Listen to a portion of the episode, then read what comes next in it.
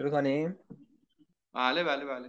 خب من سلام می‌کنم. من محمد نجفی ام و خیلی یهویی جور شد. خلاصه ابر و باد و مه و خورشید و فلک دست به دست هم دادن که تقریبا دو روز مونده به پرواز حسین مدنی. من باهاش گفتگو در مورد دیجیتال نومدیزم داشته باشم. من اولین بار حسین رو هفت سال پیش دیدمش. توی رویدادی و خیلی اتفاقی جفتمون داشتیم قور می‌زدیم که چقدر این آدمایی که اومدن تو این رویداد سر صدا می‌کنن نمی‌ذارن ببینیم مثلا سخنران چی میگه و اینا. بعد توی پذیرایی با همه گپی زدیم و سر رفاقت و تعامل و آشناییمون خب باز شد و هفت سال پیش بود فکر کنم سال 94 بود. درسته؟ آره. و بعد اتفاقی که افتاد دیگه خلاصه تو این هفت سال تعاملات مختلفی با هم داشتیم یه جایی با هم همکاری کردیم یه جایی با هم دیگه گپ می‌زدیم. من یاد گرفتم از اون نمی‌دونم اون چیزی از من یاد گرفت یا نه. لطف... خوبی بوده لطف داری؟ آره و خلاصه که تجربه های جالبی برای من بود تعامل با حسین و همیشه پر از یادگیری. اتفاقی افتاد یه چند وقت پیش شاید یکی دو ماه پیش بود. تلفنی داشتیم صحبت می کردیم بعد بحثمون رسید به موضوع دیجیتال نومدیزم و اینکه چقدر خوبه و چه تجربه خاصیه و اینجوری بودم که آره من خودمم یه مدتیه که خیلی موضوع برام جدی شده. حتی سبک زندگی و سبک کارم رو دارم سعی می‌کنم متمایل کنم به این فضا. بعد حسینم خب خلاصه گفت که آره چقدر باحال منم همینطور این قصه ها اونجا یه گپی با هم زدیم و بعد قرار گذاشتیم که با هم گفتگو کنیم. یه اپیزودی رو از پادکست کافه 23 چون ما قبلا هم در واقع یه اپیزود دیگه با شهرزاد ضبط کرده بودیم در مورد این موضوع. و یک دو هفته گذشت و بعد از اون من کرونا گرفتم. بعد الان فهمیدم که حسین هم کرونا گرفته بود. بعد البته قرار بود که حسین برن دوباره یه سفری هند. هفت سال هند بود بعد هفت سال اومده ایران حالا دوباره می‌خواد بره یه سفره طولانی تر و مفصل تری اونجا.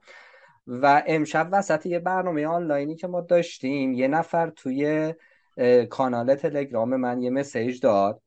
من چون اونجا یه کانالی برا خودم درست کردم در مورد این موضوع خیلی زیاد می نویسم و یکی از بچه ها گفت که میشه یه ذره در مورد این موضوع بیشتر مثلا حرف بزنید و این قصه ها بعد من اینجوری بودم که چقدر باحال. خوب شد یادم انداختی بعد همون موقع وسط برنامه‌مون به تو مسیج دادم که ببین تو رفتی یا هستی؟ کی ضبط کنیم اینو؟ بعد تو هم اینجوری بودی که امشب خوبه. بعد منم گفتم خب باشه خوبه دیگه. چیکار کنم؟ داری میری؟ می‌خواستم که یعنی می‌دونی این آخرین چیزه. بعد خیلی نکته جالبیه. اون ماجرایی که گفتم به تو در مورد اول و آخر ایران تجربه مشابه اول و آخر ایران. برای من جالبه. تو گفتگو و آشنایی و معاش... مثلا معاشرت با تو. جز اولین تجربه های معاشرت تو ایران بود برای من وقتی برگشتم. و این اول ت... مشابهت تجربه های اول و آخر خیلی جالبه. یعنی برای اینکه دوست داشتم قبل از اینکه از ایران برم این گفتگو توی ایران آره. اتفاق بیفته. دقیقاً اینجوری تو ایران باشه. دقیقا اینجوری هم شد که گفتی ببین خب من که الان پس فردا دارم میرم استودیو. و این چیزو نمی‌تونیم بریم. بعد منم اینجوری بودم که ببین اون قد دیگه پرفکشنیست نیستم. یه ضبطیه که با هم دیگه گفتگوی آنلاین انجام میدیم. رو زوم هم ضبطش می‌کنیم. زیاد سخت نگیر. بعد الان اینترنت تو مشکل داشت یه ذره و خلاص این چیزا. ولی خب مسئله ای که واقعا برای من خیلی مهمه حالا توی این پادکست و توی این گفتگوها و با تو هم همین مسئله رو در واقع دارم اینه که محتوای صحبتی که داریم به نظرم اونقدر می‌تونه ارزشمند باشه که بی خیال این بشیم که خیلی کیفیت ضبط و اینا رو مثلا استانداردش رو ببریم بالا. و در نتیجه امیدوارم که این گفتگویی که خیلی سریع و بداهه با هم هماهنگ شدیم یه چیز خوبی از توش در بیاد که هم برای جفتمون جالب باشه در آستانه رفتن تو.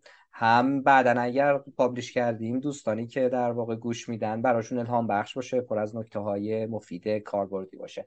خلاصه این مقدمه رو گفتم که بگم که چیزهای زیادی دست به دست هم دادن که ساعت 11 و نیم 12 شب من و حسین بشینیم و با هم گفتگو کنیم. آقا من خیلی مقدمم مفصل شد. یه کوچولو خودتو معرفی کن.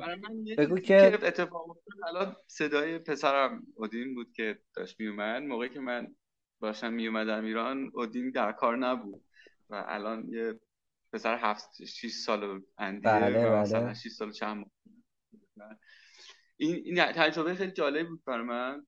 داشتم پیش از همین گفتگویی که الان را ریکورد میشه به تو می‌گفتم که قبل از برگشتن به ایران برای من موقع که هنوز نیم برنگشته بودم.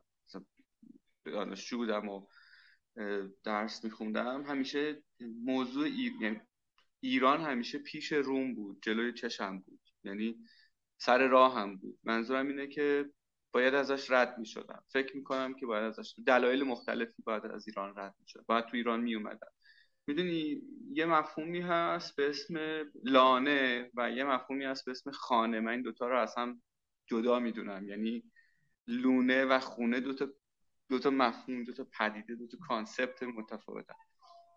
برای من ایران بیشتر حکم لونه رو داشت. باید مثلا لونه ساخته می‌شد می‌دونید قبل از اومدنم به ایران تو همچنان لونه به اون معنا نداشتی. همچنان فکر می‌کردی که باید لونه ستر حالا احساس من اینه که اتفاقی که افتاد این بود که این ساخته شد و تو دیگه از وجودش ولی اینکه تعلق فیزیکی مایملک فیزیکی توش نداشته باشی ولی تعلق خاطر تعلق خاطر عاطفی به کسایی که دوستشون داری تو ایران؟ به خود ایران می‌دونی به عنوان جایی که احساس امنیت می‌کنی احساس تعلق می‌کنی به عنوان سرزمینت به عنوان وطنت به عنوان لونت. می‌دونی یه پرنده وقتی لونه داره یه جایی تو کل طبیعت یه جایی می‌دونه یه تیکه چند سانتیمتر در چند سانتیمتر مال اونه لونشه. می‌تونه توی همه طبیعت چرخ بزنه ولی آخرش برمیگرده تو لونه خودش. می‌دونی یه جایی داره من احتمالا اون که همچین احساسی نداره ولی برای من اینجوری که منتالی داشتن یه لونه از نظر ذهنی داشتن یه لونه یه امر مثبتیه. و فکر می‌کنم تجربه من تو این چند سالی بود که این خب ساخته شد برام ولی خیلی چیز جذابی حسین دفعه پیش که با هم. آره. ببین دفعه پیش که با هم صحبت می‌کردیم دقیقا یکی از چیزهایی که خیلی مفصل در موردش حرف زدیم همین دوتا مفهوم لونه و خونه بود. خب؟ می‌خوام یه کاری کنی؟ قبل از اینکه ذره بریم جلوتر یه ذره دقیق تر توصیف کنی که وقتی میگی خونه در مورد چی داری حرف می‌زنی؟ و وقتی داری میگی لونه در مورد چی حرف می‌زنی؟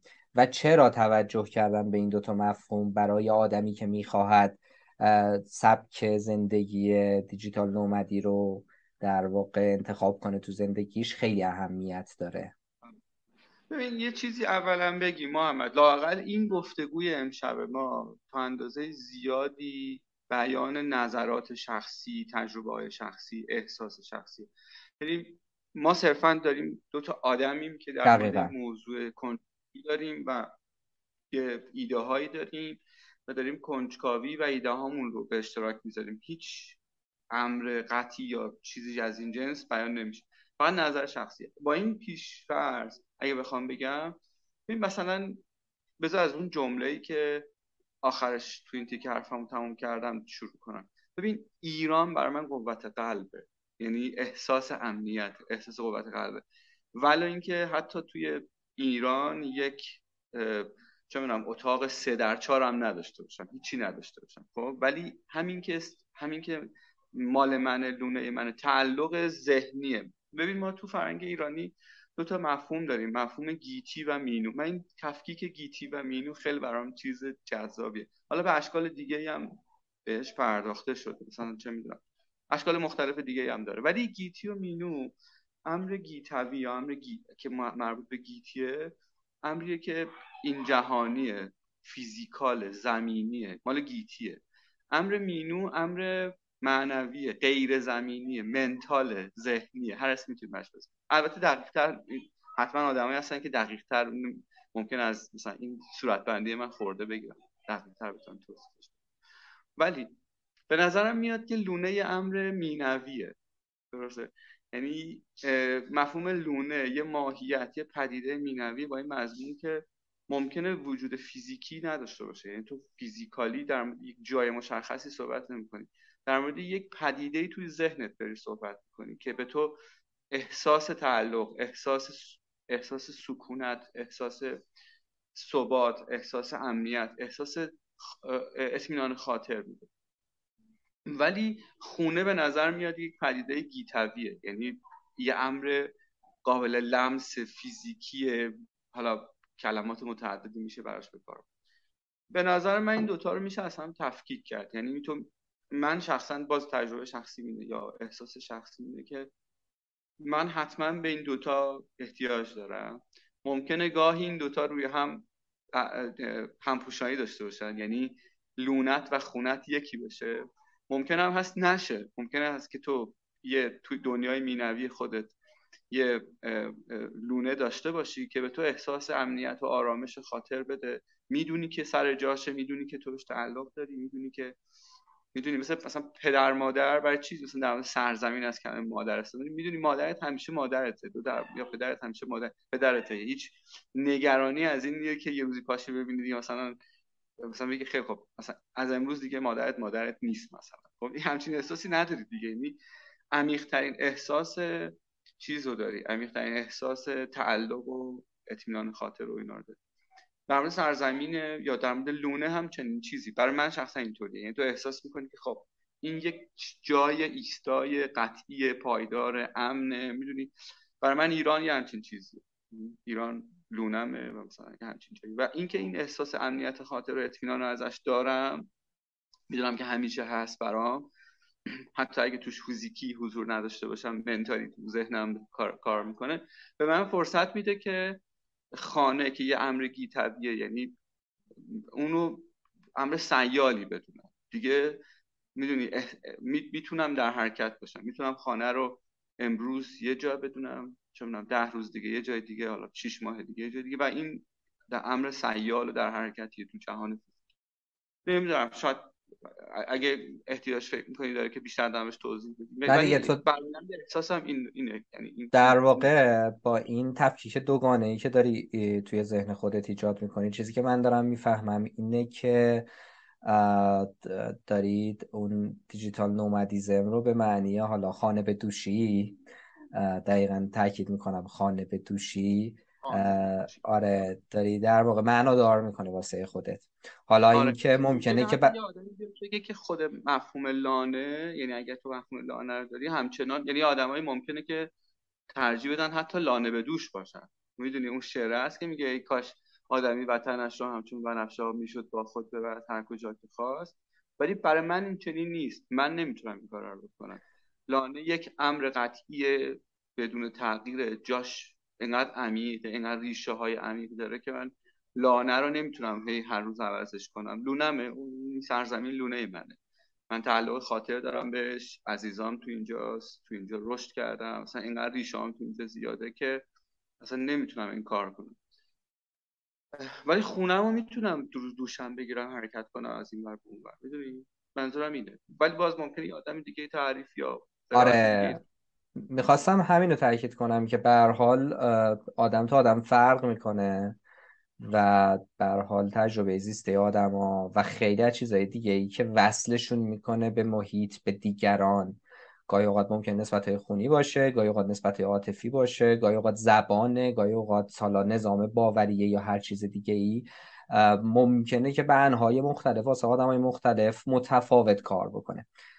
طبیعتا همونطور که خودت هم اول گفتی این چیزی که تو داری میگی از جنس تجربه شخصی تو در مورد دو مفهوم لانه و خانه و اینکه لانه برای تو چه مفهومی دارد و در نتیجه حالا با اون تکیه بر اون مفهوم لونه تو می‌تونی بگی که خب حالا من می‌خوام خونه به دوش باشم و اینجاست که اون دیجیتال نومدیزه مصد معنا دار میشه. تا اینجا رو درست فهمیدم؟ کاملا کاملا. خب. حالا بیا یه ذره بریم سراغ خود مفهوم دیجیتال نومدیزم و دیجیتال نومد بودن. دیجیتال نومد بودن یعنی چی؟ به تعبیر تو به روایت تو. چی شده که یه همچین مفهومی هر روز به نظر می‌رسه داره جدیتر میشه؟ چه مشخصه هایی داره؟ و احتمالا تجربه شخصی خودت چون می‌دونم که بالاخره تو هم در این زمانهای اخیر. بیشتر در اگه این موضوع بودی حتی یه جورایی سعی کردی تو همونو زندگی بکنی احتمالا اون تجربه شخصیت و روایت شخصیت رو اگر بخوای یه مختصری با همون به اشتراک بذاری چیا مهمه که در موردش حرف می‌زنی؟ ببین یه مقدمه ای داره. بزن مقدمه رو بگم. کسایی که اهل نجومن مثلا دنبال رصد آسمان شب میگردن یه تعبیری دارن به اسم آلودگی نوری.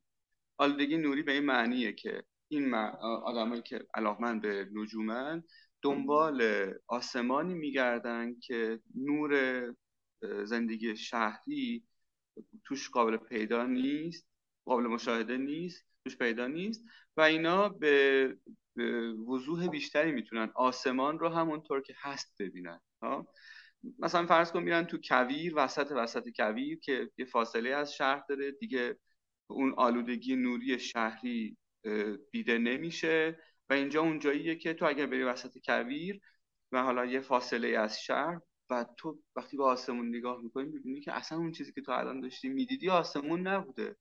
اساسا هیچ یه یه کسری شو داشتی می‌دیدی. یه قسمتی از اون چه که واقعا هست داشتی میدی بخش بزرگیش رو نمی‌دیدی به خاطر آلودگی نوری و اون خودش رو به تو نشون نمی‌داده. خب؟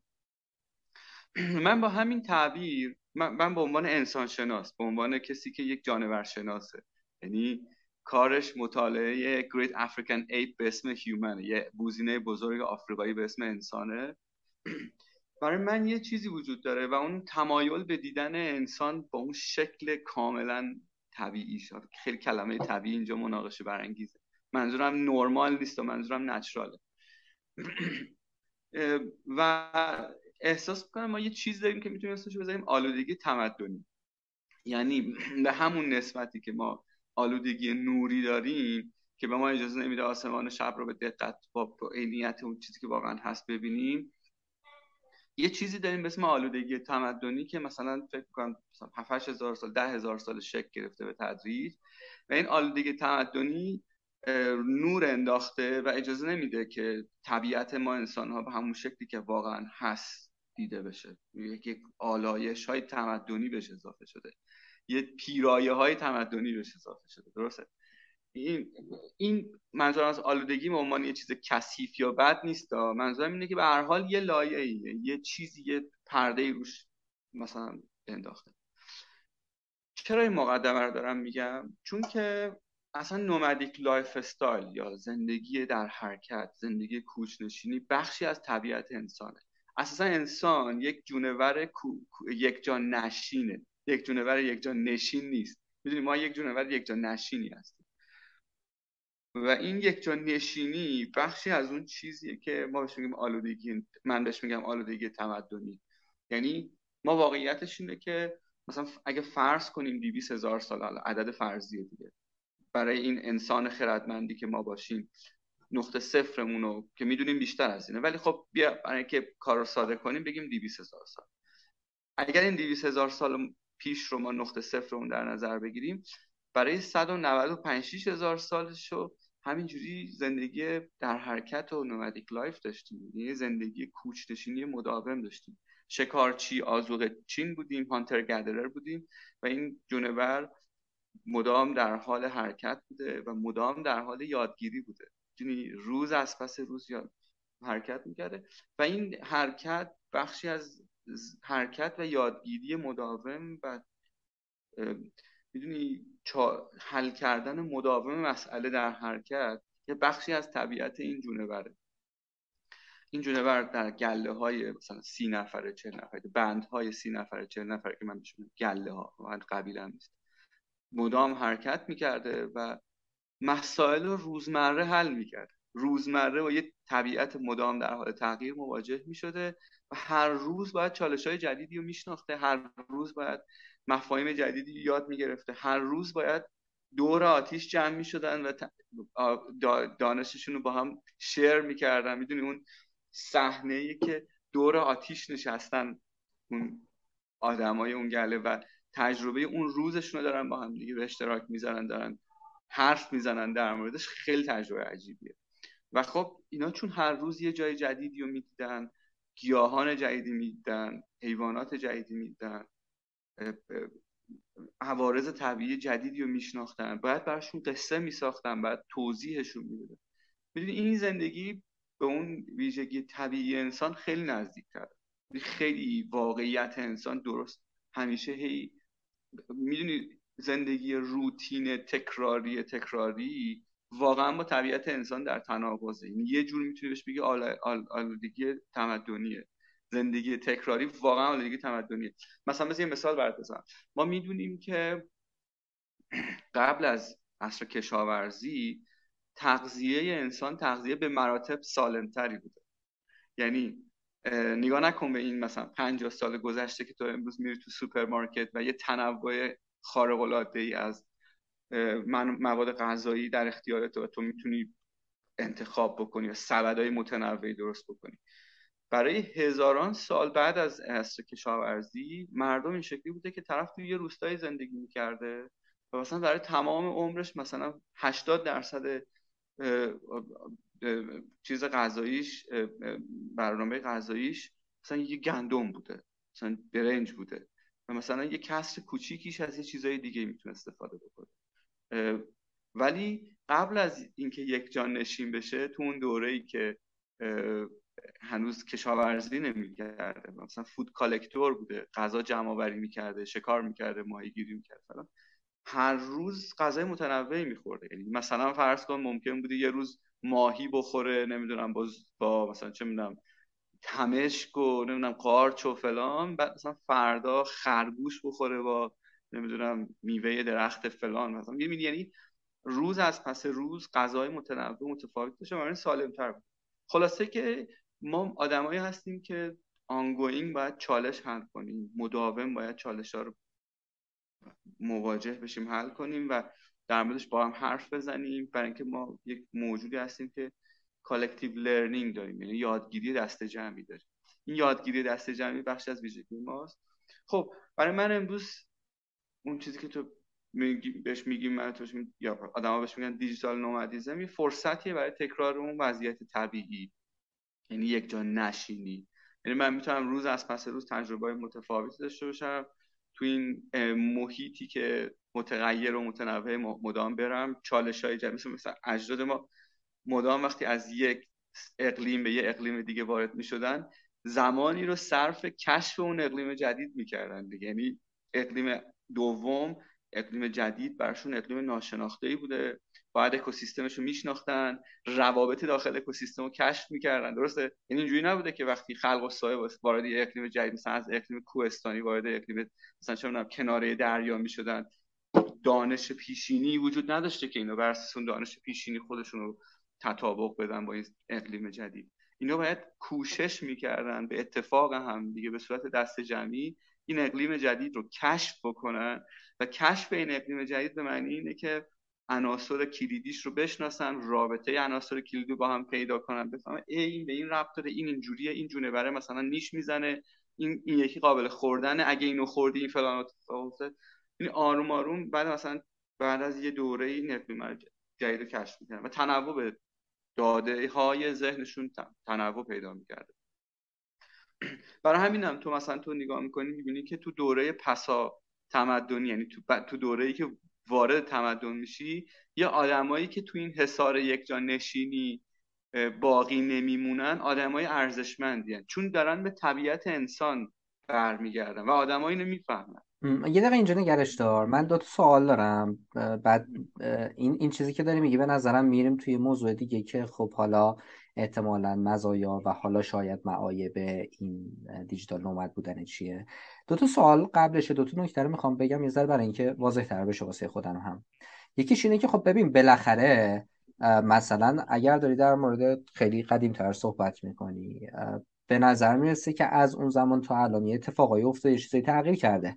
ازدیاد جمعیت این تخصصی شدن خیلی کارا تعداد آدمایی که زیاد شد و باعث شد که در واقع اصلا lifestyle عوض شه. شاید مثلا یه ما الان خیلی نمی‌تونیم متصور باشیم که همه یا درصد زیادی از آدم ها خلاصه تجربه یک جا نشینی داشته باشن. یه ذره یه جوریه. نمی‌خوام بگم نمیشه. این یه نکته.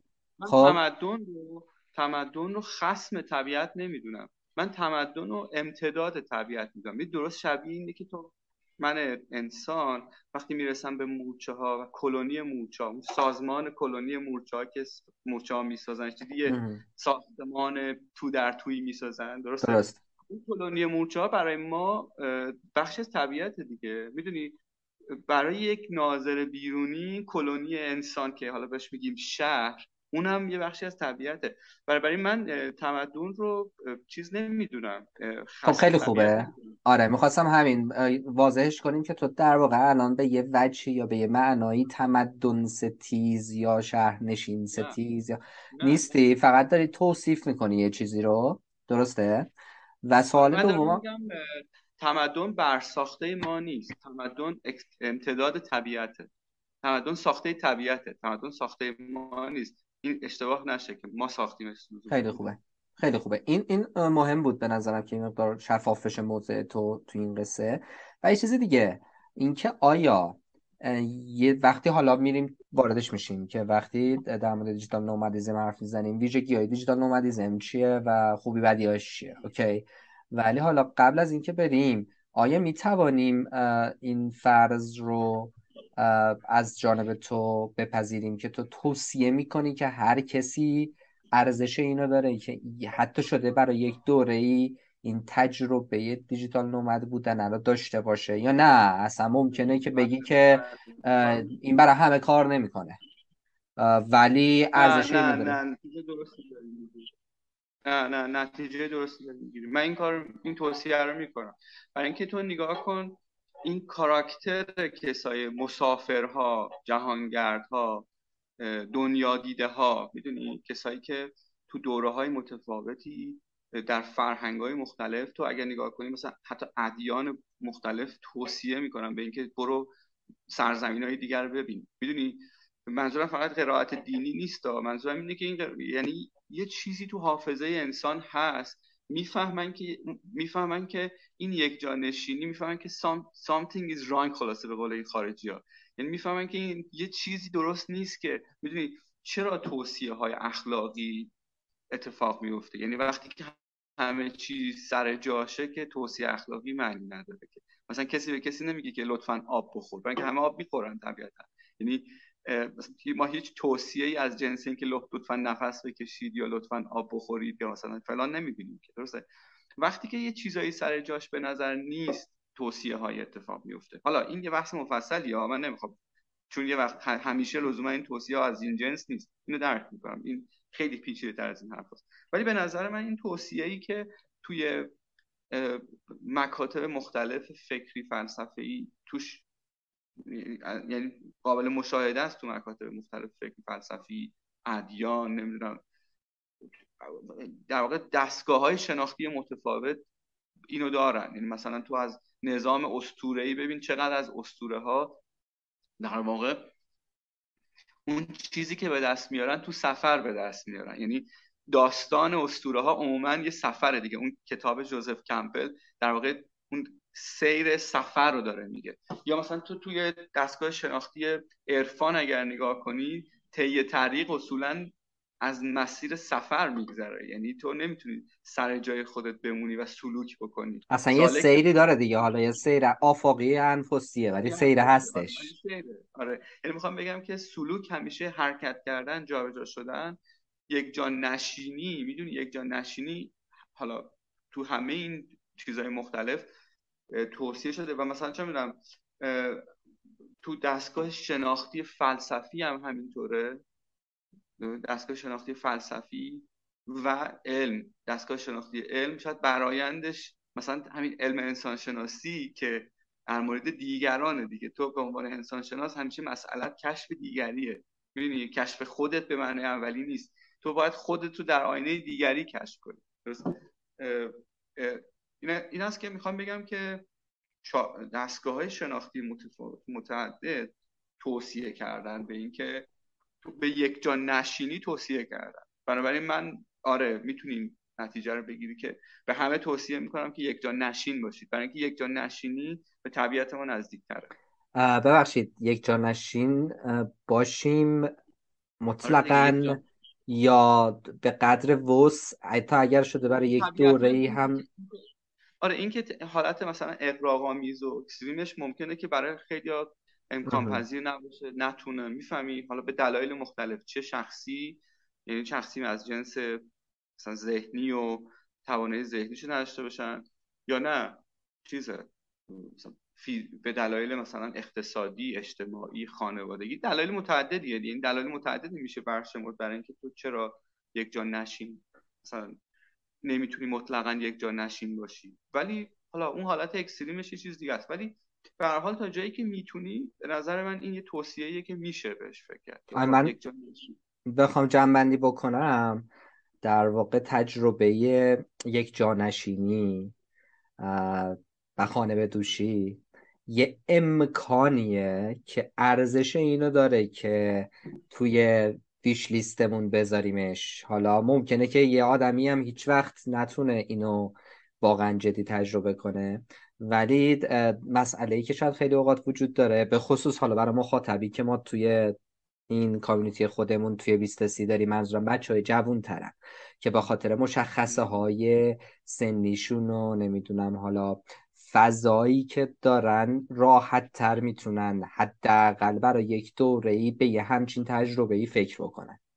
اینکه این آره. امکانه رو ما از خودمون سلب نکنیم. یعنی واقعا مثلا بگیم آقا من پنج تا یه لیست نوشتم پنج تا چیزی که قبل از مردنم می‌خوام انجام بدم. مثلا یه دونش هم حالا این یه گوشه ای باشه که مثلا چه می‌دونم شیش ماه هستم برای یه دوره این کار رو آره یعنی این به نظر می‌رسه با توجه به اوصافی که تو گفتی و من هم کاملا با موافقم ارزش اینو داره که به عنوان یه option روی میز باشه نه اینکه بذاریمش کنار. ولی حالا از همینجا می‌خوام سوال بعدی رو ازت بپرسم که خب هیول خیلی خوبه.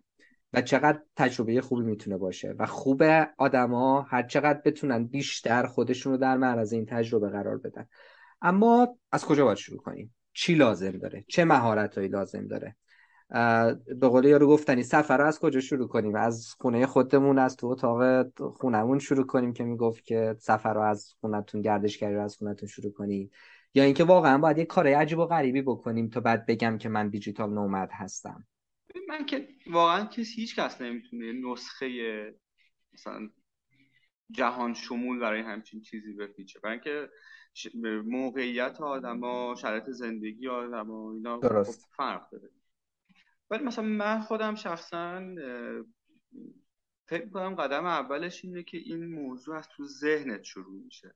یعنی تو اگر از ذهنی خودتو می‌دونی می‌تونی تو قبل از اینکه واقعا تو زمین حرکت مثلا چون من اون موقع کرونا شده بود یادت میاد که اون موقع مثلا بحث اینو داشتیم که مثلا با گوگل ارث سفر بریم. ما که تو خونه بودیم دیگه اون موقع تو قرنطینه بودیم دیگه جایی که نمی‌تونستیم بریم.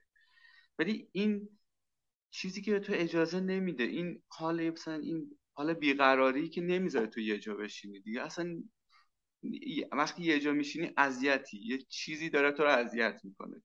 به نظر من این زنده نگه داشتن این تو وجود تو خب خیلی کمک می‌کنه.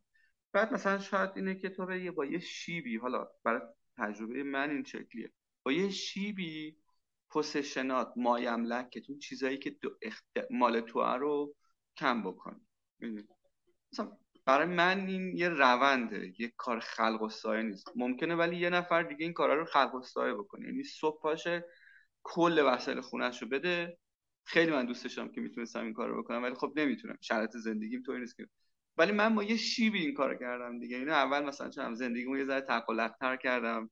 یه, یه با یه شوایی مثلا چه می‌دونم می‌دونی دیگه مثلا یه تایمی رفت خونم تهران بود ولی رفتم شیراز زندگی کردم با خانوادم یعنی اینکه ما دیگه اینجوری بود که درسته. یه وقتایی مثلا پسرم تو چیز که می‌رسیدیم به هم میگم الان داریم میایم یا داریم میریم؟ یعنی مثلا این حسه هر ایجاد شده.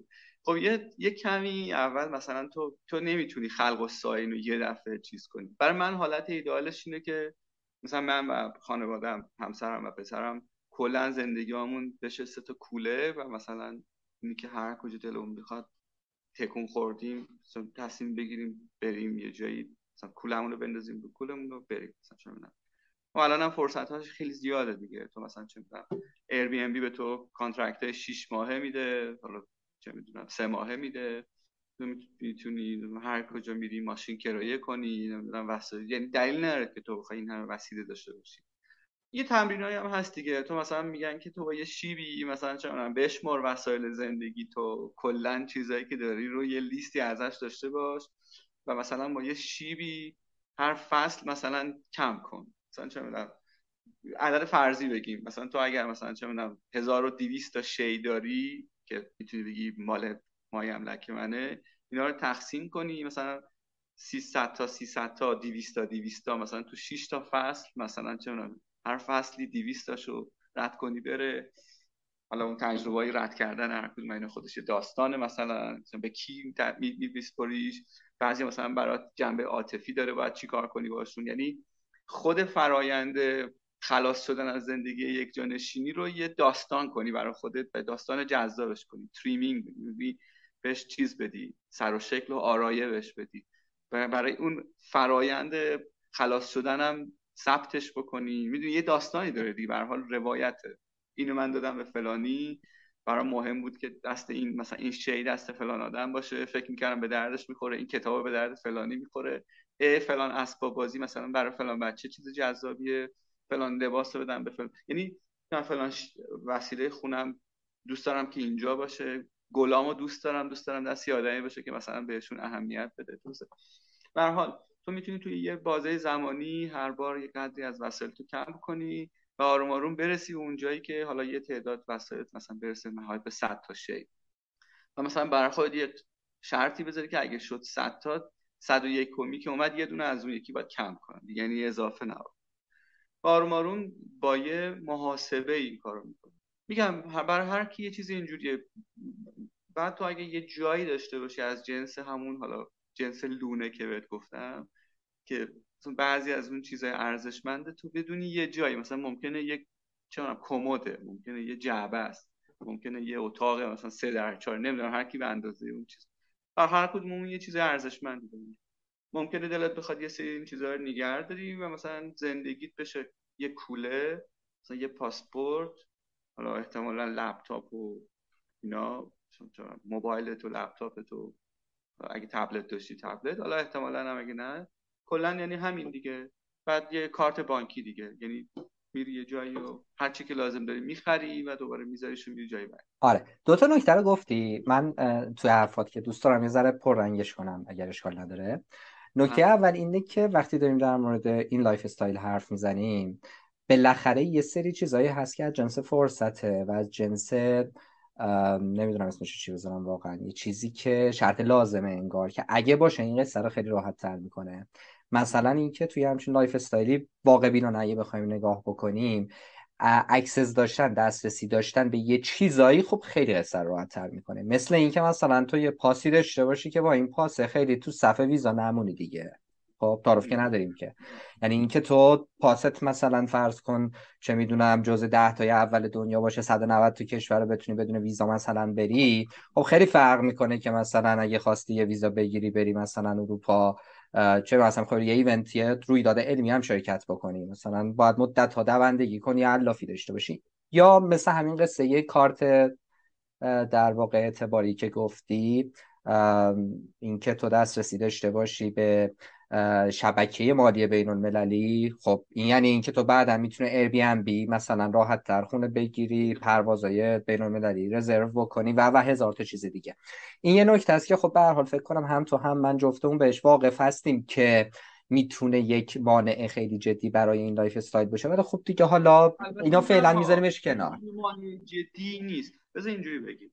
ببین هست. من فکر می‌کنم هست. ولی می‌خوام بگم یه چیزیه که مانع جدیه ولی بذاریمش فعلا کنار. چون یه حرف خوبی زدی. گفتی که این خیلی مهمه که به لحاظ ذهنی اول من با این قصه یه ذره بیشتر اخت بشم. من به نظرم. حرف حرف درستی بود. نگاه کن چرا میگم نیست؟ برای اینکه ببین اون اجداد ما که توی جنگل یا توی دشت یا کوه زندگی می‌کردن تو هر اقلیمی که می‌رفتن محدودیت های یعنی زندگیشونو هر جوری که دلشون می‌خواسته یا هر جایی که دلشون می‌خواسته نمی‌رفتن. می‌دونی زندگیشون رو بر اساس محدودیت های اون اقلیمه سرسامون می‌دادن. مسیر حرکتشون رو به هر حال یه محدودیتش آره ولی ببین یه نکته ای هست. آسیا خیلی راحت‌تر می‌تونی حرکت کنی دیگه. یعنی آره. واقعا برای ما آسیا قشنگ می‌تونی هر آره ببین من اینو, اینو به عنوان به عنوان چیزی که به عنوان چیزی که نمی‌ذاره این اتفاق بیفته نمیگم می‌خوام بگم که ببین آره. خب به حال تو اگه مثلا آره کند می‌کنه هزینه ها تو بیشتر می‌کنه این آره. یه مسئله ایه که به نظرم خب باید یه ذره حواسمون بهش باشه و خیلی خودمون گول نزنیم دیگه. نه برو می‌تونی این قسمت. نه واقعیتش اینه که یه جاهایی خب مثلا یه آدم دیگه که این دسترسی رو داره ممکنه ده واحد انرژی بذاره می‌تونه همون تجربه داشته باشه که من تو باید 100 واحد انرژی بذاریم. آره ولی مثلا ما به غیر از غرب که افادهش برای ما زیاده و حالا لزوما هم تجربه خیلی درجه یکی به تو نمیده. نمیگم تجربه درجه یک نداره ها. به تنها تجربه درجه یک الان تو غرب نیست. مثلا لزوما فقط اصلا منظورم این نیست حسین. آره. ببین تو حتی اگر تو تقریبا تو اقلیمای دیگه یعنی تو آسیا که تقریبا راحتی تو آفریقا که تحقیقا راحتی تو آمریکای لاتین و آمریکای مرکزی تحقیقا راحتی. یعنی تو میمونه گرفتارید آمریکا کانادا اتحادیه اروپا که افادهشون زیاده و چیز استرالیا نیوزیلند. حالا ژاپن هم شاید. ولی بقیهش دیگه تو یک آقا تو الان تو هر کشور دیگه ای پات از ایران می‌خوای بذاری بیرون. اولی مسئلت اینه که فردا می‌خوام برم دلار بگیرم پول ریالم رو چجوری آره تبدیل کنم؟ می‌خوام بگم ببین اینا رو به عنوان واقعیت آره. بپذیریم. حرفم اینه آره، نمی‌خوام بگم نمیشه. خب این یه نکته ولی نکته دوم و فکر کنم اونم نکته مهمیه که خیلی اوقات تصور این که دیجیتال نومد ها آدمایی که در واقع یه فقط یه کوله دارن و یه سری چیزایی که مهمه تو کولشون تصور درستیه ولی تصور دقیقی به نظرم نیست. حالا منظورم چیه؟ ببین می‌خوام بگم که دیجیتال نومدیزه و این سبک زندگی شاید اون تعبیر خانه و لانه ای که تو گفتی مقدار اینجا کمک بکنه. اتفاقی که میفته اینه تو ممکنه اشاره هم کرد البته تو صحبتت اینه حواست بود.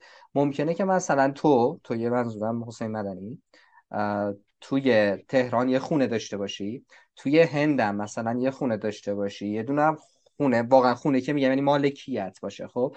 موضوع اینه که تو زندگیت رو زندگی روزمرت رو سبک زندگیت رو و سبک کاریت رو گره نمی‌زنی به یه سری داشته ها آویزون نمیشی به یه جای خاص.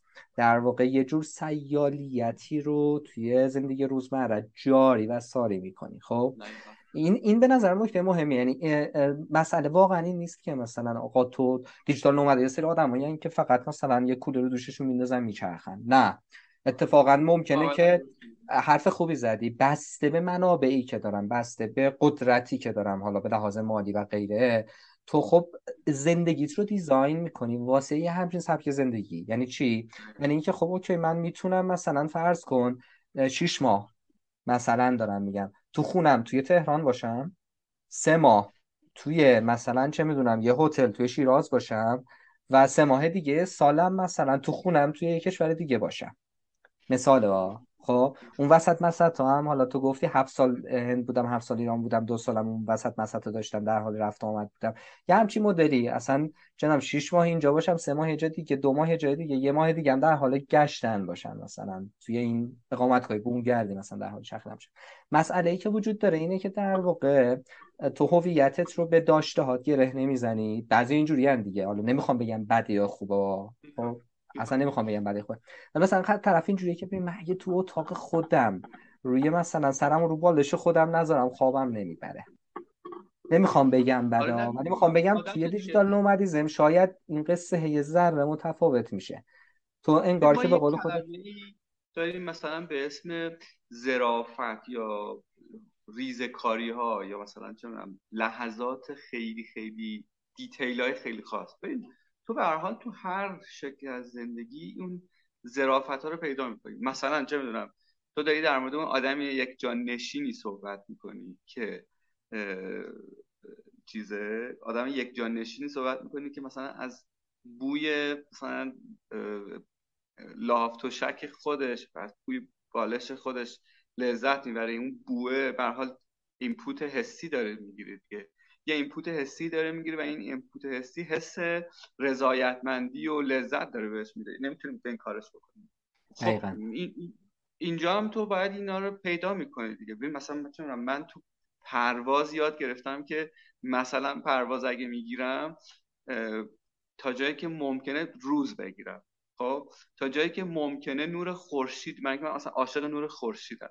و برای من مثلا چه اون لحظه ای که هواپیما داره پرواز می‌کنه و مثلا من از روی حالا دریا یا رو خشکی از رو کوه یه جایی رد میشم و نور خورشید مثلا شعاع نور خورشید میتابه از پنجره هواپیما و من حس خوشبختی میده. یعنی این که مثلا چه می‌دونم سیالم روی فضای توی آسمون و نور خو... نزدیکترم به خورشید. ببین چی می‌خوام بگم؟ یعنی مثلا من احساس می‌کنم پیرمرد که بشم ممکن تا جایی که بدنم اجازه بده ممکنه یه وقتایی بدون دلیل یه پرواز رفت و برگشت بگیرم مثلا از یه شهری به یه شهر دیگه برم فقط برای اینکه از خود اون پروازه لذت ببرم و مثلا نور آفتاب بخوره تو صورتم رو آسمون مثلا دارم ببینم این چیز بی ربطیه ها ولی من از این لذت می‌برم. یعنی برای من پرواز کردن خود پرواز تو اون لحظه یه ساعت دو ساعت سه ساعت حالا ترجیحاً خیلی هم طولانی نشه. بعد مثلا چه ممکنه یکی اینو بگه که من مثلا چه آب و هوا که عوض میشه اذیت میشم. ولی مثلا من وارد یه جای جدید که میشم بوی جدید میاد تو دهنم. مثلا میزان رطوبتش متفاوته اختلاف ارتفاع داره نمی‌دونم. اینا برام جذابه. خب؟ میگم تو به هر حال نوانس اون ظرافت هایی که ازش لذت می‌بری رو تو هر هر شکلی از زندگی برای خودت می‌سازی. می‌دونی؟ فرقی نمی‌کنه یک جا نشین باشی یا یک جا نشین. تو یه چیزایی وسط برای خودت می‌سازی. ولی نکتهش اینه که برای پیدا کردن اون ظرافت هایی که احتمالا بیشتر چفت تو باشه یه بخشی از ماجرا اینه که یه جایی تو زندگیت باید فرصت اینو داشته باشی که در معرض اون تجربه های مختلف قرار بگیری. و این اون جاییه که گرفتاری ما داریم دیگه. یعنی مثلا فرض کن تا قبل از 17 18 سالگی یا حالا حتی قبل از اینکه یه مقطع کارشناسی مثلا توی دانشگاه بگذرونن آدمو تو ایران حالا من یه مقدار در مورد مخاطبایی که خودمون بیشتر باشون سر کار داریم سیستم آموزشی فضای خانواده فضای اجتماعی یه جوری دیزاین شده که انگار سعی می‌کنه اتفاقا تا حد ممکنه این امکان یا فرصت رو از تو سلب بکنه که در معرض تجربه های مختلف قرار بگیری. در نتیجه تو خیلی اوقات اون چیزی که باش احساس راحت بودن می‌کنی به این دلیل نیست که واقعا باش احساس راحت راحت بودن می‌کنی. به این دلیل که خب تو خیلی چیزای دیگر تجربه خیلی ناراحتی های دیگه ای که ممکنه بعدا تبدیل بشه به راحتی تو خب باش مواجه نشدی. مثلا هیچ آره وقت نرفتی. من منظورم یه چیز دیگه است ولی محمد من میگم که انسان یه جونور جزئی نگره در مواردی یعنی تو ممکنه که تو توی سلول انفرادی قرار بگیری. دیگه بدتر از این که نیست که. یعنی دیگه حد اعلای سلب تجربه تنوع تجربه تو سلول انفرادی. یعنی خودتی و خودت. بعد از یه تایمی تو همون سلول انفرادی ممکنه. من که تجربه سلول انفرادی خوشبختانه نداشتم. امیدوارم که هیچ وقت نداشته باشم. ولی ممکنه که ما دیدیم دیگه. حداقل تو فیلم ها دیدیم این اتفاق افتاده. مثلا شنیدیم این اتفاق افتاده که اون آدمیزادی که تو سلول انفرادی هم بوده آروم آروم با یه چیزای اونجا آشنایی ایجاد کرده. یه چیزای یه نوانسزایی یه ظرافتایی ایجاد کرده. یه جزئیاتی ایجاد کرده. مثلا چه می‌دونم یه الگویی پیدا کرده که کی نور خورشید در فلان جاست. مثلا چون علامت گذاشته. نمی‌دونه برای اینکه روز پیدا بکنه. بعد آروم آروم عادت کرده به اینکه نور خورشید بیاد اونجا. یا مثلا آروم آروم عادت کرده که این موشه اینجا خونهشه. مثلا یه دیگه غذاشو برای موشه. بله. بله. می‌دونی چی می‌خوام بگم؟ آره اون که ببین شکی نیستش که موجوده که جزئیات می‌سازه و عادت می‌کنه. آره. خب. آره ولی من الان می‌خوام همین بگم که این حرفت درسته ولی یه بخش دیگه هم اینه که حالا اون جایی که تو هنوز به هر دلیلی توی سلول انفرادی نیفتادی یا دست تقدیر یا سرنوشت یا مسئولیت هایی که کم کم ممکنه که بالاخره بنهای مختلف بیاد و دست و پای تو رو به یه شکلی ببنده یا هزینه های در واقع تجربه های مختلف رو برات زیاد بکنه. اونجایی که این امکان رو داری که خودت رو در معرض قرار بدی با تجربه های مختلف مواجه بشی این رو از لیست امکانات زندگی حذف نکن. خب؟ یعنی مثلا دارم میگم اگه یه جوان 19 ساله می‌تواند یک دوره دو ماه بره کار داوطلبانه توی یه کشور دیگه یه شهر دیگه یه جای دیگه انجام بده. با یه سری آدمایی که متفاوت از اون فکر می‌کنن حرف می‌زنن زندگی می‌کنن و و, و چیزای دیگه. خب خیلی اوقات اینجوریه که آدما قبل از اینکه اصلا اصلا بهش فکر نمی‌کنن که حتی بخوان حذفش بکنن. اصلا یه همچین چیزی تو لیستشون نیست. آره این که به نظرم آره، این اون, این اون جاییه که به نظرم شاید اصلا قبل از اینکه تو بخوای دیجیتال نومد بشوی یا نشوی برای ارتقای کیفیت زندگی برای یاد گرفتن یه سری مهارت ها برای بزرگ شدن دنیامون واسه اینکه یه بینش عمیق‌تری نسبت به زندگی پیدا کنیم نسبت به خودمون پیدا کنیم. به قول تو من در نسبت با دیگری تعریف میشم. در نسبت با دیگری من من می‌شوم. خب این و این دیگریه دیگریه دیگه. قرار نیست که دیگری من باشم عین من باشه. و هر چقدر این تفاوت بیشتر باشه انگار این لبه ها بیشتر به هم گیر می‌کنه. و به قول یه فیلمی بود حالا اسمش هم یادم رفت فقط دیالوگی یادم می‌گفت که اون جایی که دعوا می‌کنی خودتو بهتر می‌شناسی دعوا لبه درگیر شدن با یکی دیگه است دیگه با یه دیگریه. خب؟ و موضوع اینه که ما خیلی اوقات اصلا انگار که حالا تعبیر صلح و اینا نمی‌خوام ولی انگار ما در خودمون رو در معرض دعوا با دیگری قرار نمیدیم. دعوا منظورم چالشه منظورم تلاش واسه یه شناخته واسه اینکه که مواجه بشی با یه چیز متفاوتی. خب؟ و این به نظرم شاید به قول تو به لحاظ ذهنی اون جاییه که تو قبل از اینکه بخوای بری سمت دیجیتال نومد بودن یا نبودن و اینکه حالا چه جوری زندگیت رو دیزاین کنی بر اساس این روی کرد باید قبلش یه ذره انگار توی زمین خاکی تمرین کرده باشی. و این اونجا هست که این تمرین رو ما نکردیم. توی طبیعت اتفاقا نکته که میگی خیلی منطبق با امر طبیعی به حالا میگم باز این امر طبیعی مناقشه برانگیزه ولی اجالتا از من بپرس.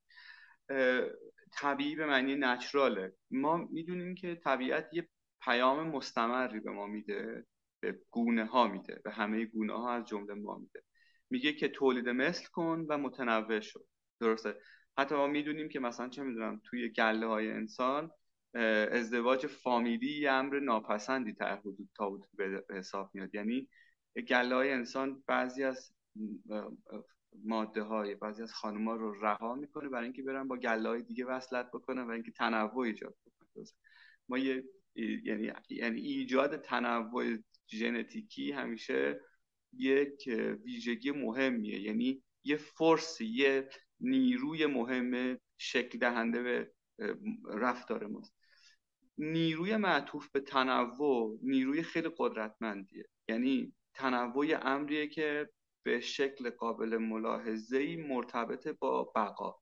ما می‌دونیم که هر چقدر تو هر زمینه تنوع افزایش پیدا کنه شانس بقا بیشتر میشه. خصوصا در محیط که محیط که با سرعت تغییر می‌کنن. یعنی ما می‌دونیم که طبیعت طبیعتی که ما میشناسیمش به عنوان انوایرمنت به عنوان محیط یک محیطیه که به شدت تغییرات سریعی رو تجربه می‌کنه و گونه هایی می‌تونن تو این تغییرات سریع شانس بیشتری برای بقا داشته باشن تاباوری بیشتری داشته باشن بقا داشته باشن که تنوع بیشتری ایجاد می‌کنن. این در مورد زندگی ما در روزگار فعلی هم صادقه. یعنی ما تو روزگاری داریم زندگی می‌کنیم که این محیط زندگی ما. حالا اینجا محیط منظورم محیط تمدنی محیط زندگی ما با سرعت بسیار بسیار خارق العاده و زیادی در حال تغییرات سریع و کسایی می‌تونن تو این محیط محیط با تغییرات سریع شانس بیشتری برای تاباوری داشته باشن که تنوعشون افزایش بده. بنابراین افزایش تنوع فقط یک جنبه فلسفی یا یه فضیلت فلسفی اخلاقی یا چیزی شبیه این نیست. یک کاربردی قشنگ. یا استراتژی تاکتیک مثلا حداقل تاکتیک معطوف به بقاس معطوف به تاباوریه. این تو اگر به عنوان یک انسان مثلا چه می‌دونم 100 سال پیش می‌تونستی یکجانشین‌تر باشی و شانس بیشتری برای بقا داشته باشی امروز دیگه نمی‌تونی. در مورد business ها هم همینه دیگه. ما می‌دونیم مثلا عمر مفید business ها مثلا چه می‌دونم تو قرن بیستم یه قرن حالا 40 50 سال پیش 30 سال پیش. مثلا چون 50 سال بوده. یعنی تو اگر یه business model ی توسعه می‌دادی که business model خلاصه سبز بود پول میساخت. یعنی خلاصه مقدار پولی که میساختی از مقدار هزینت بیشتر و business سودآوری بود به زبان ساده. اگر یه business model ی طراحی می‌کردی که business model سودآوری بود شانس اینکه برای سی سال چل سال بتونی همون business model سودآور رو ادامه بدی خیلی زیاد بود. بنابراین دلیل نداشت که تو بخوای مدام تجربات رو متنوع تر کنی business model تو هر روز عوض کنی. تج... تنوع رو وارد دستور کارت بکنی. ولی ما امروز می‌دونیم که این مثلا اگه اون موقع سی سال چه سال بودن رسیده به 5 6 سال. بنابراین تو با این محیط به شدت در حال تغییر اصلا تو راهی نداری جز اینکه تنوع رو افزایش بدی. من همیشه میگم که الان بچ... بچههایی که مهمترین چیزی که بچه ها باید یاد بگیرن باید یاد بگیرن رو آب را برن. یعنی چی؟ یعنی که مثلا برای بچه مثل بچه های تو مثل بامداد مثل اودین که یه چشم انداز ای برای 10 سال 15 سال 20 سال آینده جلو چشون تازه باز میشه چشم انداز ایشون اینا یه مهارتی که یه مایندستی که لازم دارن یاد بگیرن. مهارت هم نیست اسکیل نیست. مایندست شیوه تفکر. شیوه تفکر راه رفتن روی آبه یعنی مثل این حشراتی هست که روی آب راه میرن. نقاط تماسی دارن که نقاط تماس کم چیزه ولی راحت می‌تونن آب یعنی می‌تونن با اصطکاک کم touch ای کوچیک کوچیک بکنن و حرکت این است که تو اگه که این شیوه زندگی رو وارد زندگی یعنی این این شیوه زندگی رو برای خود توسعه بدی چند تا چیز برات وجود میاد. یکیش همین تنوعه که شانس تاباوری تو افزایش میده. تنوع رو زیاد می‌کنی شانس تاباوری بیشتر میشه. حالا network ت متنوع تر میشه تجربات تجربیاتت متنوع میشه. مهارت های متنوع تری پیدا می‌کنی می‌دونی؟ داده های متنوع تری کسب و یکی هم مهارت این که دل نبندی. می‌دونی؟ مهارت دل نبستن به معنای نه بیاتفه بودن و ما به حال موجود ما یه موجود به غریزی عاطفی. ما یعنی مهربونی و چیز یک ویژگی غریزیه برای ما به نظر یه امر اخلاقی یا تمدنی نیست. محبت یه فضیلت تمدنی نیست. یه ویژگی زیستی ماست. ویژگی تمدنی طبیعی ماست. منظورم اینجا بیاتفه بودن نیست. دل نبستن به معنی مثل همون راه رفتن روی آب دیگه. یعنی گیر نکنی به یه جایی. بتونی سیال باشی می‌دونی؟ آره خیلی خیلی خیلی این تعبیر آخرتو دوست داشتم. به خصوص که یه ذره یه نگاه معطوف به آینده هم داره. یه مسئله ای که خیلی اوقات وجود داره. حالا می‌خواستم دو, دو تا نکته رو بگم اول دومی رو دارم میگم که معطوف به نکته دوم توه در واقع.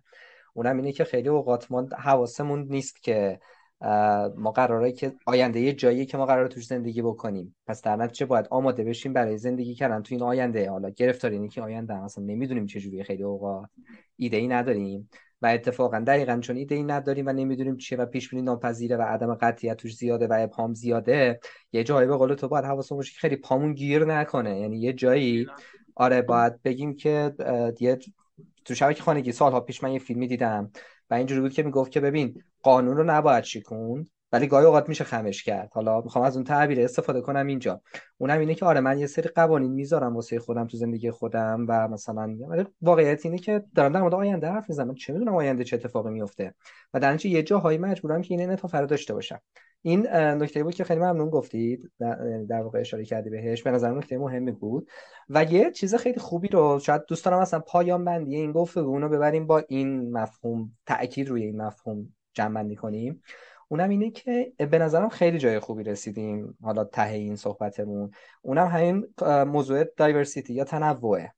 یکی از چیزایی که حالا فارغ از این که توی این تجربه دیجیتال نومد بودن آدم ها احتمالا احتمال بیشتری داره که باش مواجه بشن کلا این, این, این نگاه به نظرم خیلی حرف حسابیه و خیلی عمیقه و هنوز خیلی همون نمی‌فهمیم. به دو دلیلم نمی‌فهمیم.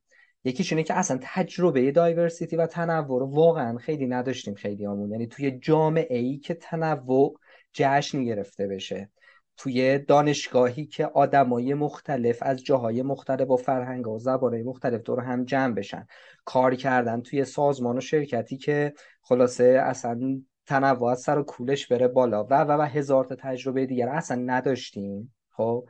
در چه خب وقتی هم نداشتیم سنسی نداریم. دوم اینکه تنوع از اون چیزاییه که خیلی معطوفه با آینده می‌تونه فرض گرفته بشه.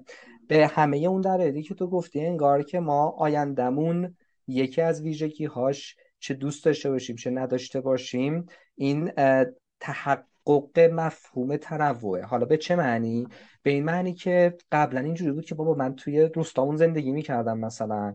کل آدم هم دور برم بودن. بعد اینجوری بود که مثلا اگه می‌رفتی از بابای من میپرسیدی که خب تو تا سی سال دیگه چی کار می‌کنی؟ احتمالا می‌تونستی مسیر رو بگی. بعد اگه بهش خب پسرت چی کار می‌کنه؟ احتمالا با یه احتمال قریب به یقینی تقریبا می‌تونست بگی که آقا اینم همینطور اینا.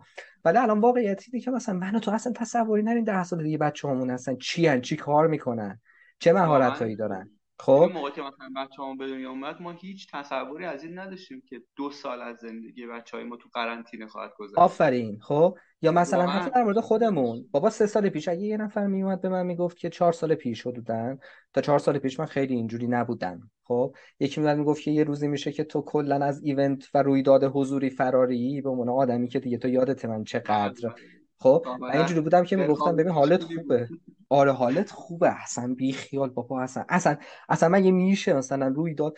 حالا فکر کن مثلا چه می‌دونم من توی برعکس شدم. اصلا اصلا چیزی که تصورش نمی‌کنم واقعا هم نمی‌دونم شش ماه دیگه یه سال دیگه دو سال دیگه چه بلایی ممکنه سر من بیاد.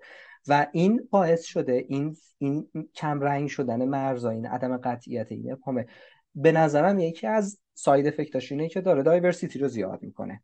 یعنی تو ممکنه که توی خانواده دیگه ببینی که مثلا پنج تا بچه هن همسن و سالم هستن توی فامیل و هر کدوم دارن ساز خودشونو می‌زنن. چیزی که شاید مثلا 20 سال پیش اصلا اصلا احتمالش وجود نداشت. به دلایل مختلف ها به خاطر اینکه در حال تمدن زدایی داریم ببین یعنی من یعنی من یه روندی که یه ایده ای که دارم چیزایی که دارم می‌بینم اینه که از یه جایی به بعد ما داریم با اون تعبیری که گفتم آلودگی تمدنی ها یعنی ما انگار داریم به بخش از اون ویژگی های طبیعیمون پی می‌بریم و شاید به هنوز دقیق صورتبندی روشنی ندارم که چرا داره این اتفاق میفته ولی شواهد متعددی براش مثلا از جمله اینکه تمایل به حرکت بیشتر شده. حتی تو ترجمه این تمایل حرکت بیشتر رو چه می‌دونم تو ابزارهای پوشیدنی داری می‌بینی.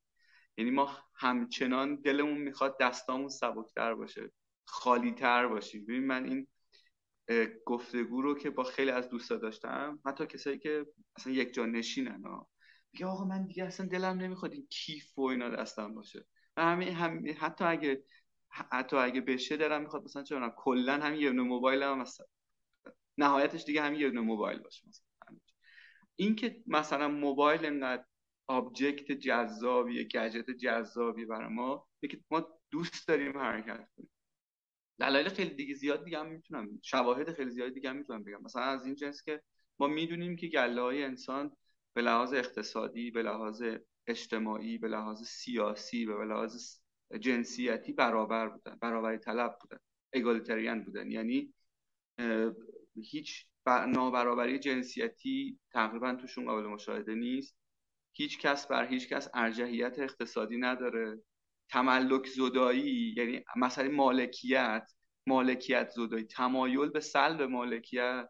برای که اونا که تو دوره زندگی می‌کردن که مثلا مالک تو که مثلا گوزن شکار می‌کردی که نمی‌تونستی بگی بگین گوزن مال منه بقیه‌اش هم می‌خوام بذارم توی یخچال مثلا فردا بخورم. خب؟ یعنی این فرهنگ زندگی دست جمعی و به اشتراک co-living درسته؟ من می‌خوام بگم که ببین مثلا digital nomadism کنار یک concept ی به اسم co-living معنی داره. اینا یک مجموعه در هم تنیدن. اینا یه سری keyword یه سری کلمات کلیدی هن که با هم معنی پیدا می‌کنن. و ترجمهشون تو تکنولوژی مثلا فرض کن بلاکچین ترجمه تمایل به co-living co-living برآمده از این فرایند این روند تمدن زداییه. یعنی اگر تو نقطه ثقل تمدن رو مازاد در نظر بگیری و مالکیت مازاد در نظر بگیری یعنی موتور انجین تمدن رو مازاد بینید چون قبل از اینکه ما اهلی سازی حیوانات و گیاهان یعنی کشاورزی و دامداری رو استارت بزنیم مثل بقیه جونورهای دیگه فود کالکتور بودیم. درسته؟ مثلا مثل شبیه خرس بود. چه کار می‌کردیم؟ ماهیگیری می‌کردیم و مثلا اصل جمع می‌کردیم. چیزای جمع می‌کردیم. دونای گیاهی میخوردیم میوه میخوردیم. و ما به اندازه کاملا به اندازه نیازمون غذا تامین می‌کردیم و مازاد نداشتیم. می‌دونی؟ وقتی که بعد از اهلی سازی حیوانات و گیاهان یعنی کشاورزی و دامداری و تخصصی شدنش میزان تولید غذا افزایش پیدا می‌کنه و ما مازاد تولید می‌کنیم. یه نفر باید این مازاد و یا یه گروهی باید این مازاد رو به تملک خودشون در می‌برن یعنی مثلا مالکیت مطرح میشه. این مالکیت یه آلودگی تمدنی بر ما شکل داد. یعنی موتور حرکت تمدنی ما این مازاد این سورپلاس این چیزی که ما بهش میگیم ثروت. و چیزی که ما داریم می‌بینیم یه روندیه که مثلا این روند تمایل به حرکت کردن حالا چیزی که اسم دیجیتال نومدیزم یه بخشی از یک روند بزرگتره. اون روند بزرگتر روند تمدن زدایی من هنوز خیلی این برای من هنوز یه صورتبندی جوونیه ها. یعنی خیلی تازه است. منظورم که هنوز خیلی جا داره که هنوز صورت بندیش کنم. فقط شواهدشو دارم همینجوری مثل پازل کنار هم می‌بینم. یعنی نتیجه قطعی از حرفم نمیگم. دارم بهش فکر می‌کنم دنبال شواهدش دارم میگم. ولی مثلا تمایل به برابری جنسیتی نیروی معطوف به برابری اجتماعی نیروی معطوف به برابری سیاسی نیروی معطوف به برابری جنس، جنسیتی که گفتم. یعنی این اصولا نیروی معطوف به برابری یه نیروی معطوف به حذف اون پرده تمدنیه. پاک کردن آلودگی تمدنیه. یا این همون نیروییه که داره تمایل به nomadic lifestyle رو قول میده زندگی کوچنشینی این همون نیرویی که داره تمایل به زندگی co-living یا زندگی در کنار همدیگه رو زندگی اشتراکی و شکل. و ما موجودی که زندگی اشتراکی می‌کنیم دیگه کنار همدیگه چه کار می‌کنه اون اون typology دایره می‌دونید ما قبل از اینکه وارد عصر تمدن بشیم typology فضاهامون typology دایره است. بعد که وارد تمدن اصل تمدن میشیم تایپولوژی فضا چارگوشه. برای اینکه قابل تکراره قابل گسترشه. تو دایره رو نمی‌تونی از یه حد بیشتر گسترش بدی. معطوف به جمعیت. و مثلا اهمیت کامیونیتی در مقابل سوسایتی. یعنی سوسایتی امر نامعنوسیه برای ما. ما موجود اجتماعی به معنی که مثلا مورچه یا موریانه اینا اصلا با طبیعتمون بر اساس طبیعتمون نیستیم. ما community based یم. حالا احتمالا تو اینا رو بذاری کنارم دیگه شواهد متعدد متعدد متعدد متفاوتی می‌بینی برای اینکه توضیح میده که چرا ما داریم به سمت اون شکل از زندگی میریم و از قضا یکی از ویژگی های اون زندگی pre-civilization یا پیشا تمدنی اگه اسمش بذاریم هنوز کلمه خوبی براش پیدا تنوع. یعنی تنوع غذاست تنوع محیط هایی که توش میدی تنوع اقلیمایی که می‌بینی. احتمالا همین الان که ما داریم با هم صحبت می‌کنیم و در معرض چالش های زیست محیطی هستیم و آروم آروم دیگه برای بچه های ما این عنوان پدیده پدیده سانتیمانتال جدید نیست. برای ماها یه دوره بود که چنین پدید ما تجربه ما جز اون نسلایی هستیم که توی این برزخه بودیم. یه دوره زندگی کردیم که اصلا, مسئله محیط زیست هیچ مطرح نبوده. ما نشینده بودیم. آروم آروم زمزمه های شنیدیم و آروم آروم زمزمه ها در حال تبدیل شدن به گفتارهای مثلا قالبه ولی برای بچه های ما اینه که توی این گفتارهای قالب دارن بزرگ میشن و براشون این مسئله حالا اگه بخوایم بگیم چقدر این وضعیت شبیه وضعیت اجداد ماست اینطوری می‌تونیم بگیم که اجداد ما برای اینکه بتونن بقا داشته باشن مدام مجبور بودن که طبیعت رو بشناسن. امروز هم اتفاقا همینه. یعنی بچه های ما برای همین کلمه جیولیترسی که من بهش میگم سواد زمین. جیولیترسی کلمه مهمیه. سواد زمین برای بچه های ما یک مسئله حیاتیه. اینا این حرفا بگم که خیلی پر حرفی نکنم. اینا همشون کنار هم دیگه یه بسته یک پارچه متوازنن. یعنی دیجیتال یعنی nomadic lifestyle یعنی زندگی کوچنشینی زندگی اشتراکی تمایل به حذف مالکیت اهمیت geo-literacy یا سواد زمین. اینا همشون یه بسته‌ن همه با همدیگه معنی دارن. همشون تابع یه روند بزرگتر که من اسمشو می‌ذارم روند تمدن زدایی. شاید کلمه دقیقی نباشه ولی اجالتا بذارش بگیم تمدن زدایی. همشون تابع اون روند تمدن زدایی ما رو به اون ویژگی های طبیعیمون دارن نزدیکتر می‌کنن ولی توی محیط جدید توی شرایط جدید با اقلیم جدید و می‌دونی؟ من بگم که بحث در مورد digital nomadism به طور غیر قابل اجتنابی به بحث در خصوص co-living هم منجر, خواهد شد. به بحث در مورد مثلا بلاک چین و مالکیت اشتراکی مثلا منجر خواهد شد. به بحث در مورد اهمیت تنوع منجر خواهد شد و و و اینا اینا همشون یه بستن همشون یه مجموع خیلی خوب بود. خیلی خوب بود. دمت گرم. دمت گرم. به عنوان یک گفتگویی که بداهه هماهنگ شد خیلی سریع و توی شرایطی که هم تو در آستانه یک رفتن هستی هم من از یک دوره خیلی سخته. آره واقعا هم فکر نمی کردم اینقدر بعد از سه دوز واکسن اینجوری بندازه و داغون کنه و از این قصه ها. ولی خلاصه آره تو این فضای برزخی که من و تو بودیم مثل همیشه این گفت و واسه من که خیلی هم جذاب پرنکته بود. حالا امیدوارم که در واقع بعدا بازم این فرصت پیش بیاد که بیشتر یه مقدار بیشترم که این صورت بندیه این ایده هایی که گفتی تو ذهنت شفافتر شد یه مقدار تجربه زیسته جفتمون توی این فضایی که داریم حرف می‌زنیم بیشتر شد. بازم با هم حرف بزنیم. من اصلا واردش نشدم. یک کلید واژه‌ای گفتی که این جزء کلید واژه هایی که به خصوص اخیرا تو ماهای اخیر واسه من خیلی پررنگ تر از قبل شده اونم کامیونیتیه. الان واردش نشدم الان نمی‌خوام وارد بشم. به خاطر اینکه خودش یک دنیای به نظرم خیلی جذابه آره، ارزش پرداختن داره و شاید اصلا حالا یه چند وقت دیگه دوباره بشینیم با هم دیگه در مورد این قصه یک کامیونیتی و اینکه چرا مهمه و اینکه به چه درد می‌خوره و اینا هم صحبت بکنیم دمت گرم واقعا آره. اینو می‌تونیم تو این فقرات گفتگوی امشب بگنجونیم که زندگی کوچ نشینی در دنیای امروز به معنی تعدد و تنوع کامیونیتی هایی که تو بهش تعلق پیدا کنی. یعنی سبد کامیونیتی تو سبد کامیونیتی تو متنوعتر و متکثرتر این به تو قدرت زیادی میده. یعنی قدرت کلمه دقیقی نیست به تو تاباوری زیادی میده. اتفاقا اتفاقا اتفاقا قدرت هم به نظرم بیانی از همون تاباور بودن و نه فقط تاباور بودن آنتی فرجایل بودن پاچه کننده بودن و و خیلی چیزای دیگه شبیه اینه. حالا بذار یه بار سر فرصت یه گفتگوی شاید به داهه دیگه در مورد این موضوع کامیونیتی هم با هم داشته باشیم ولی الان واردش نشیم. چون از اون چیزایی که فکر کنم هم من خیلی در واقع الان اینجوری هم که اتش دارم در موردش حرف بزنم هم تو حرفای خیلی زیاد قطع تماسه گفتن در مورد این موضوع داری؟ ولی اینو بذاریمش به عنوان یک وعده ای برای آینده که اگر عمری بود بتونیم با هم دیگه صحبت کنیم. ایشالا ایشالا آره. آقا دمت گرم. واقعا خیلی حال کردم متشکرم. مرسی. خوب باشی. دمت گرم.